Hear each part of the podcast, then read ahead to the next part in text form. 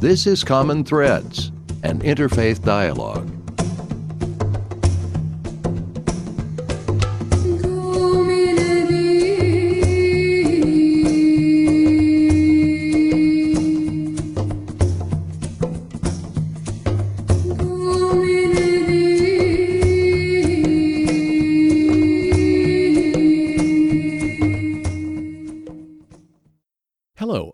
Fred Stella, President of the Interfaith Dialogue Association. Welcome to another edition of Common Threads.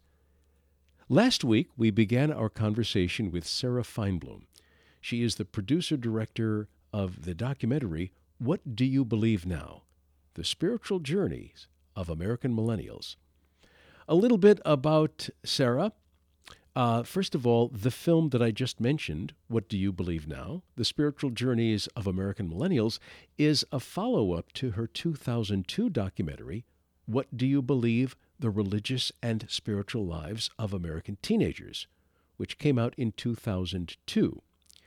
In the 2019 before and after film, a Catholic, pagan, Jew, Muslim, Lakota, and Buddhist offer their deeply personal faith journeys, life challenges, and evolving ideas about higher powers, life purpose, the nature of suffering, religious intolerance, and death. The 2002 documentary aired on PBS stations and screened internationally at venues including the Mill Valley Film Festival and the American Academy of Religion. It was voted one of the 10 best videos for young adults in 2003 by the American Library Association and is shown at over 2,000 schools and colleges in the U.S. and internationally. Sarah has also created and led workshops nationally and internationally on interfaith dialogue and religious diversity. Her other projects include Earth, Water, Woman in 2013 about Rastafarian women environmentalists in Trinidad, which premiered at the Trinidad and Tobago Film Festival, and her documentary on LGBT activists in Jamaica called Many Loves, One Heart. She has led national workshops on violence prevention for schools, nonprofits, and public health organizations. Her film, Daughters and Sons Preventing Child Trafficking in the Golden Triangle, profiles a program that saves children from sex trafficking and was featured on NPR and won the award for Best Short in Child Advocacy at the Artivist Film Festival and helped raise over $250,000. In Search of the Heart of Chocolate in 2008 premiered at the Palm Springs International Short Film Festival. Sarah has a BA in political science from Columbia University and an MA in education from Tufts. She has taught high school social studies, ESL, and youth filmmaking workshops. So we welcome once again to Common Threads Sarah Feinbloom. Hi, Sarah. Hi, nice to be here again. Certainly, yes, indeed it is. Uh, so last week we talked uh, quite a bit about the juxtaposition between the the first film and the second. Um, but let's let's recap just for anybody who might not have been with us last week. So in 2002, the uh, the documentary "What Do You Believe: The Religious and Spiritual Lives of American Teenagers" comes out. And as as I just mentioned in your in the introduction here, you have a Catholic, pagan, Jew, Muslim, Lakota Indian, and a Buddhist, and they talk about their spiritual lives back then. And you were able to, many years later, round the same six people up who are now adults, now people in their 30s, and you ask the same questions or similar questions. You ask how they've changed, and we are able to see how they've changed. And I, I, should mention that I, I did not see the, the first one, but I did see the second one, the one we're talking about right now. Um, but that does have some footage of the old interviews. So you do kind of, you, more than kind of, you do know where the people are starting from and then are able to see the, uh, the, the results at least as of now. Is that, that, that that's a fair fair take on this, right? Yes. And uh, so so so my my question is, um, of the people who uh, who are part of the first film, who would you say, if you can pick one, who journeyed further away from where they started than anyone else? If if there is, if you can pick one. Mm, that's such a good question. Who journeyed the furthest away? Well, I don't know. I, I, I kind of want to ask you which one you think. I mean, what was remarkable about all I, I would say them? I would Yeah. say it was the uh, the young Lakota boy who turned in, of course, to a Lakota man. Uh, when when you see him, how focused he was as as uh, a teenager, how he was so proud of his heritage, how he was working within his um, cultural and spiritual tradition really trying to avoid the pitfalls that that uh, unfortunately uh, you know line the lives of so many American Indians and then find out what happened to him in the ensuing years it's kind of heartbreaking Yeah. Yeah. That's very true. Um, and he was the one last last week you said he was the one who reached out to you you were you started looking for for uh, the the other five people when you decided I want to see what what happened with these kids and you say he reached out to you did he reach out to you before you started trying to find the others or how did that work uh, well, I had stayed in touch with a like one or two of them, but four of them I completely lost touch with. Um, and then Julius, his name is Julius Not Afraid, and he's um, he lives in Pine Ridge, South Dakota, and he's uh, a, a world famous powwow grass dancer. Um, he actually, so he reached out to me through Facebook. So I really want to thank Facebook because I don't think we would have found each other otherwise. And he knew that he had gone through some really difficult um, issues in his life, and he knew that they had impacted him spiritually, and that some of these issues were because he lost connection with his spiritual tradition, and out of that loss came, you know, a lot of um, a lot of problems for him. And so I think he was also quite interested in finding uh, finding a way to reconnect and that maybe through being in the film that that could help him talk about what had happened to him and why he lost connection with his spirituality with his Lakota ways that's how he describes them and and that and that he wanted to re reestablish connection with his culture and his traditions but you know I, I would say that one of the things that was for all six of them, each one of them changed in some way. Each one of them, they reinterpreted their tradition. They left it altogether. They they blended it with something else. They stopped caring about parts of the things that worried them as teenagers. They maybe had a deeper understanding. It was it, it was wonderful to see each you know all six of these now young adults um, where they'd come to, and I do think they're going to be going somewhere further.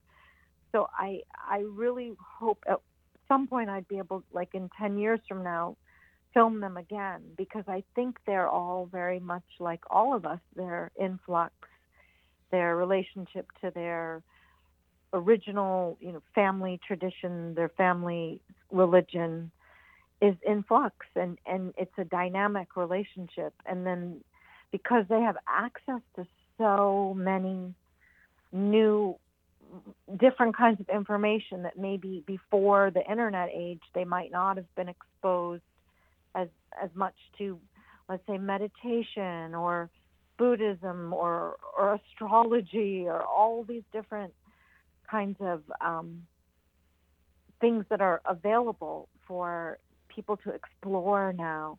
That this is allowing them to be even more kind of dynamic and reinterpreting and reimagining their their beliefs and their traditions. So I think there's sort of a micro trend that is a, a macro trend in the U.S. and maybe all over the world where you know you meet somebody who's who's Christian but they believe in reincarnation and meditation that they learned as a result of being exposed to some aspects of Buddhism. You know what I'm saying? Yes. Mm-hmm. Yeah. One of one of the uh, uh, uh, people in the film uh, it came out as uh, as gay. Mm-hmm. um, I I can't quite recall. Did they identify as gay in the first film? No, not at all. Talk talk talk, talk about that tra- uh, transformation, if you will, and and Yeah. how how uh, uh, spirituality played into that. Yeah, I mean, I one of the things I love about this film is the surprise, right? That that part of watching is like you see them when they're a, a pimply faced teenager, you know, worried about everything, and then you see them when they're thirty and and they've they've become an adult. So I I try not to give too much away, but but this is a um, I'm you know I'm glad you're picking up on this particular story. Um, one of the teenagers was very much presented as straight and um, and was very much an adherent to his um, his religious traditions and and seemed very comfortable about all of it. Um, you know, maybe questioned a little bit some of the rules around sex, uh, like around heterosexual sex, but um, was very, you know, presented very much as a young heterosexual teenager.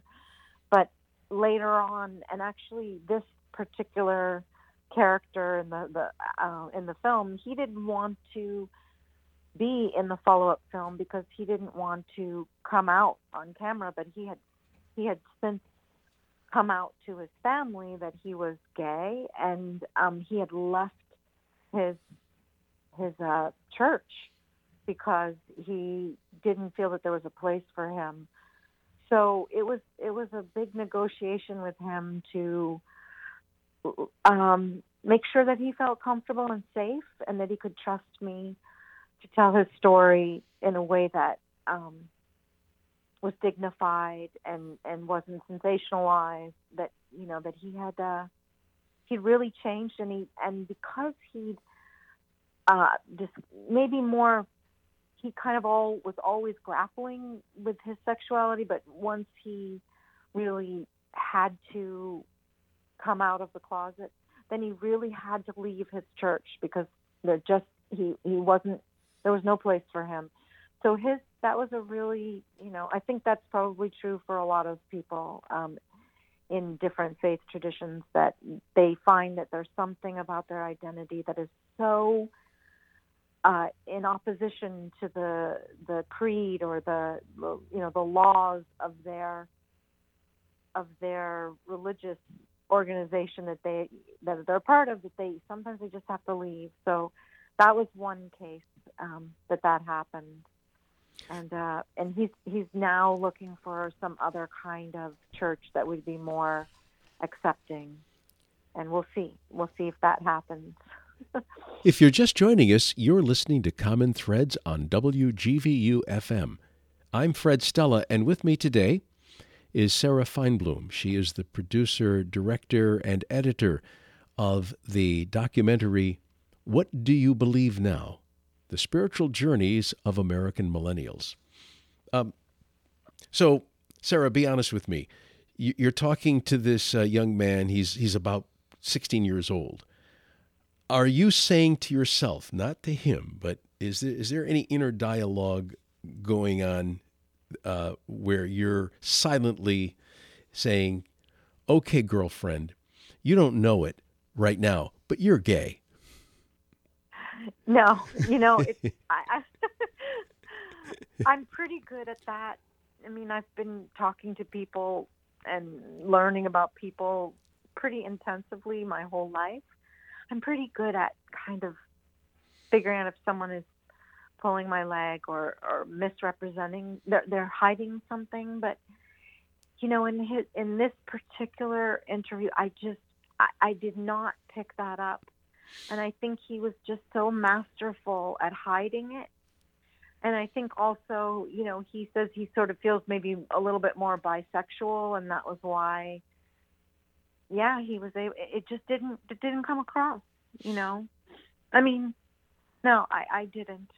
Okay, all right. But, yeah. you don't lose any points on this program for not.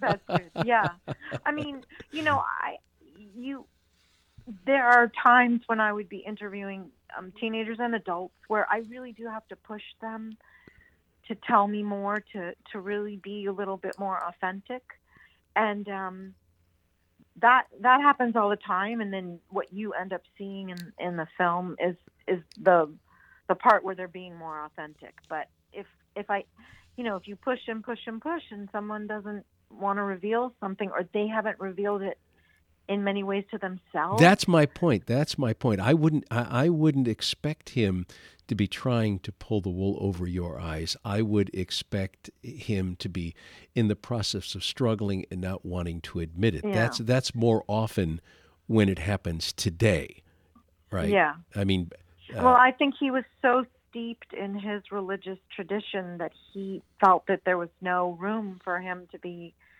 his individual self, and so he was really just kind of. I don't want to. Brainwashed is really the wrong word to use. I'm trying to find a word that of like- was- enculturated. was- How's that? Yes, very, very much. And he also loved his religious tradition. He it it meant a lot to him and it gave his life structure and meaning and community.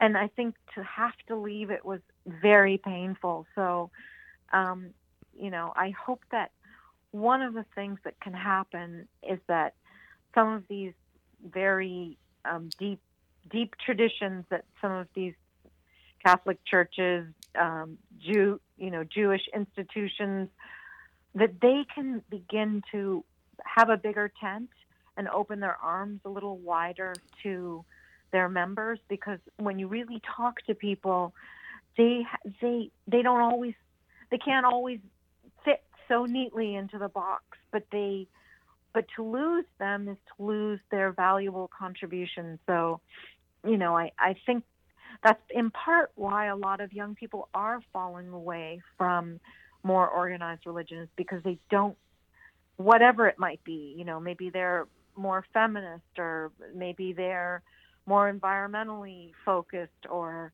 maybe they they just they don't find themselves represented in a way. And so i hope that we can kind of think about that as a society so that everybody can be included you know? That's kind of my my the the underlining thing. Is like from the the films that I've made is is to say hey we are all here.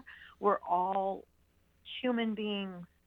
Can we see ourselves in the other? Can we embrace the other? Can we um, value the other one's perspective it might not be what we believe but can we see that it's valuable and worthy of respect and protection and um, not, not find it threatening, you know. So whether it's done inside your re- religious institution or it's just done between us, you know, can can we get there? And I think it's really imperative that we do because we are um, um, a multi spiritual and religious society. We're very very diverse, and that I think makes us rich and um, strong and you know we we it's it's just like um, it's just like biodiversity it's human diversity that i think is of great value and we we can learn from each other so I'm there's inter- my little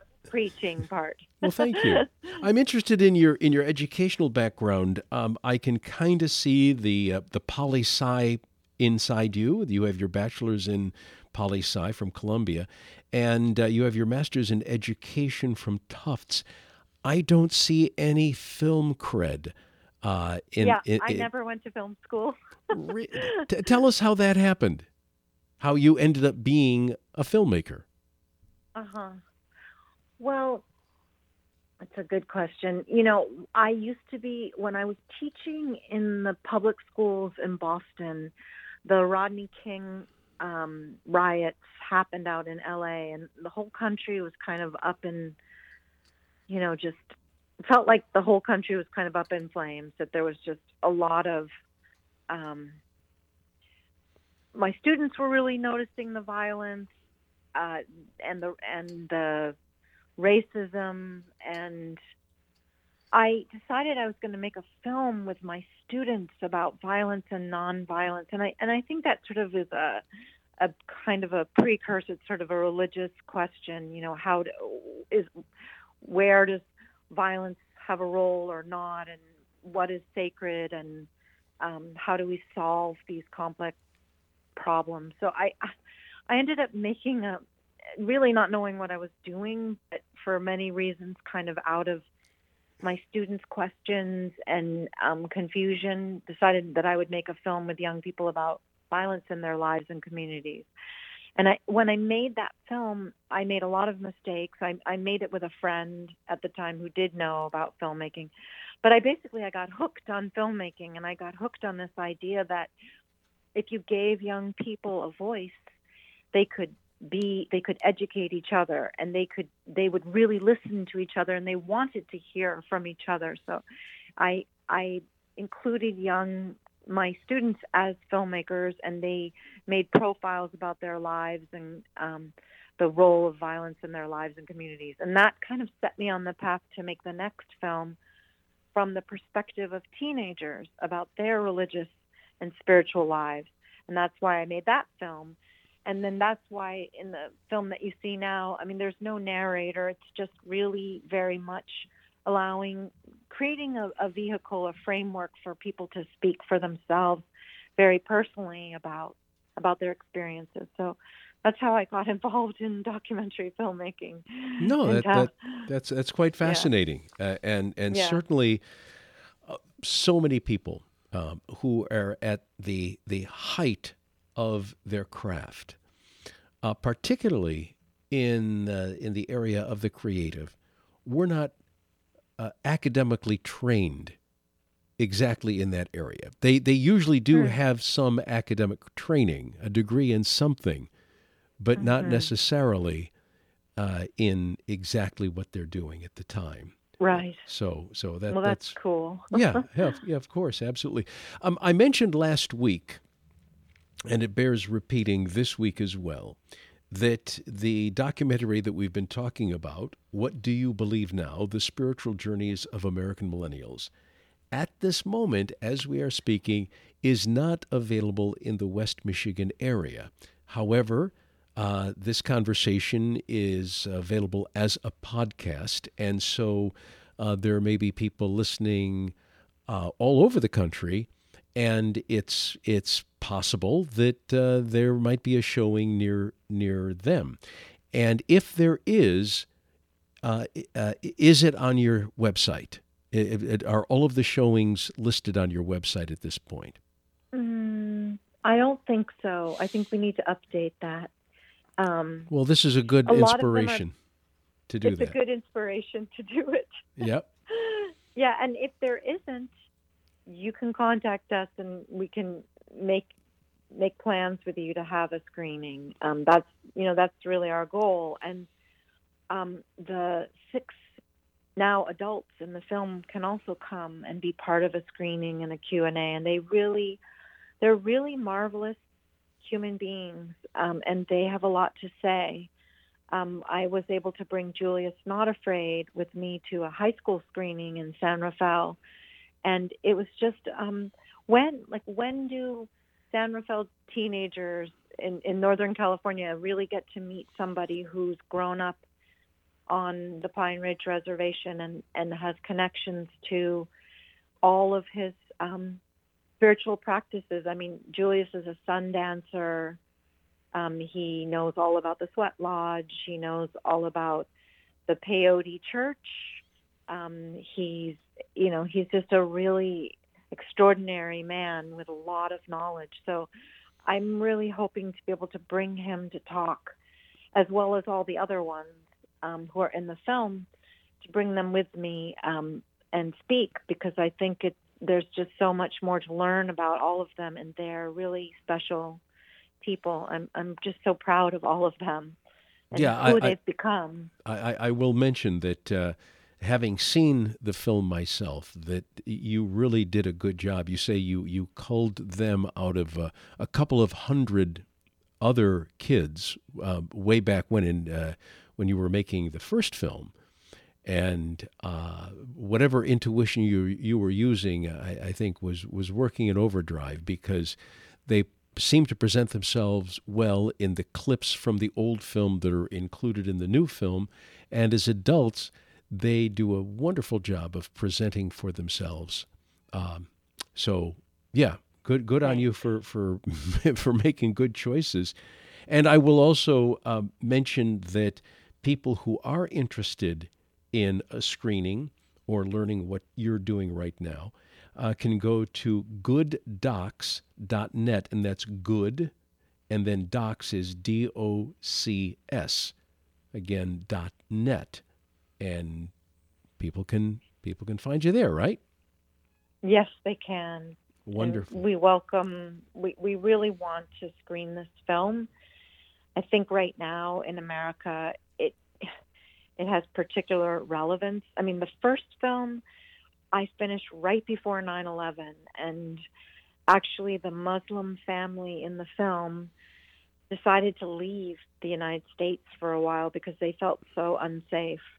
And it's interesting now that I'm that I finished this next film, and we're really seeing a rise in anti-Semitism, anti-Semitic attacks. Um, we're seeing other kinds of religiously motivated hate crimes, and so I, I feel like this is again my my offering. Here's a tool that people can use to get to know each other, to stop fearing each other, to understand each other, and that's why it's so beautiful right now in the in the United States. There's so many groups, and there weren't back in you know the 1990s the way there are now. There's so many interfaith groups that are really doing this hard work of bringing people together. And that's um, I what think the thing. I'm sorry. I, that's what we're we're certainly trying to do with the Interfaith Dialogue Association and Kaufman Interfaith Institute. But I have to stop you there because we are down to the wire again, Sarah. But I want to Okay. I want to thank you so much for your time today and last week as well. And seriously, best of luck with uh, with your film. What an incredible honor to be on your show. Thank you so so much. I'm I'm really grateful. Thank you. You're listening to Common Threads on WGVU. I'm Fred Stella, and Sarah Feinbloom has been our guest. Uh, she is the producer, director, editor of What Do You Believe Now? The Spiritual Journeys of American Millennials. Please join us again next week here on WGVU.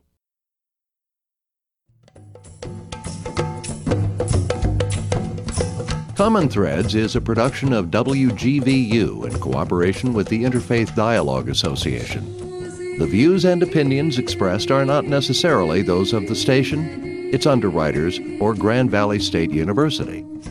In many cases, the participants on this program represent themselves and may not be designated spokespeople for the faiths they represent.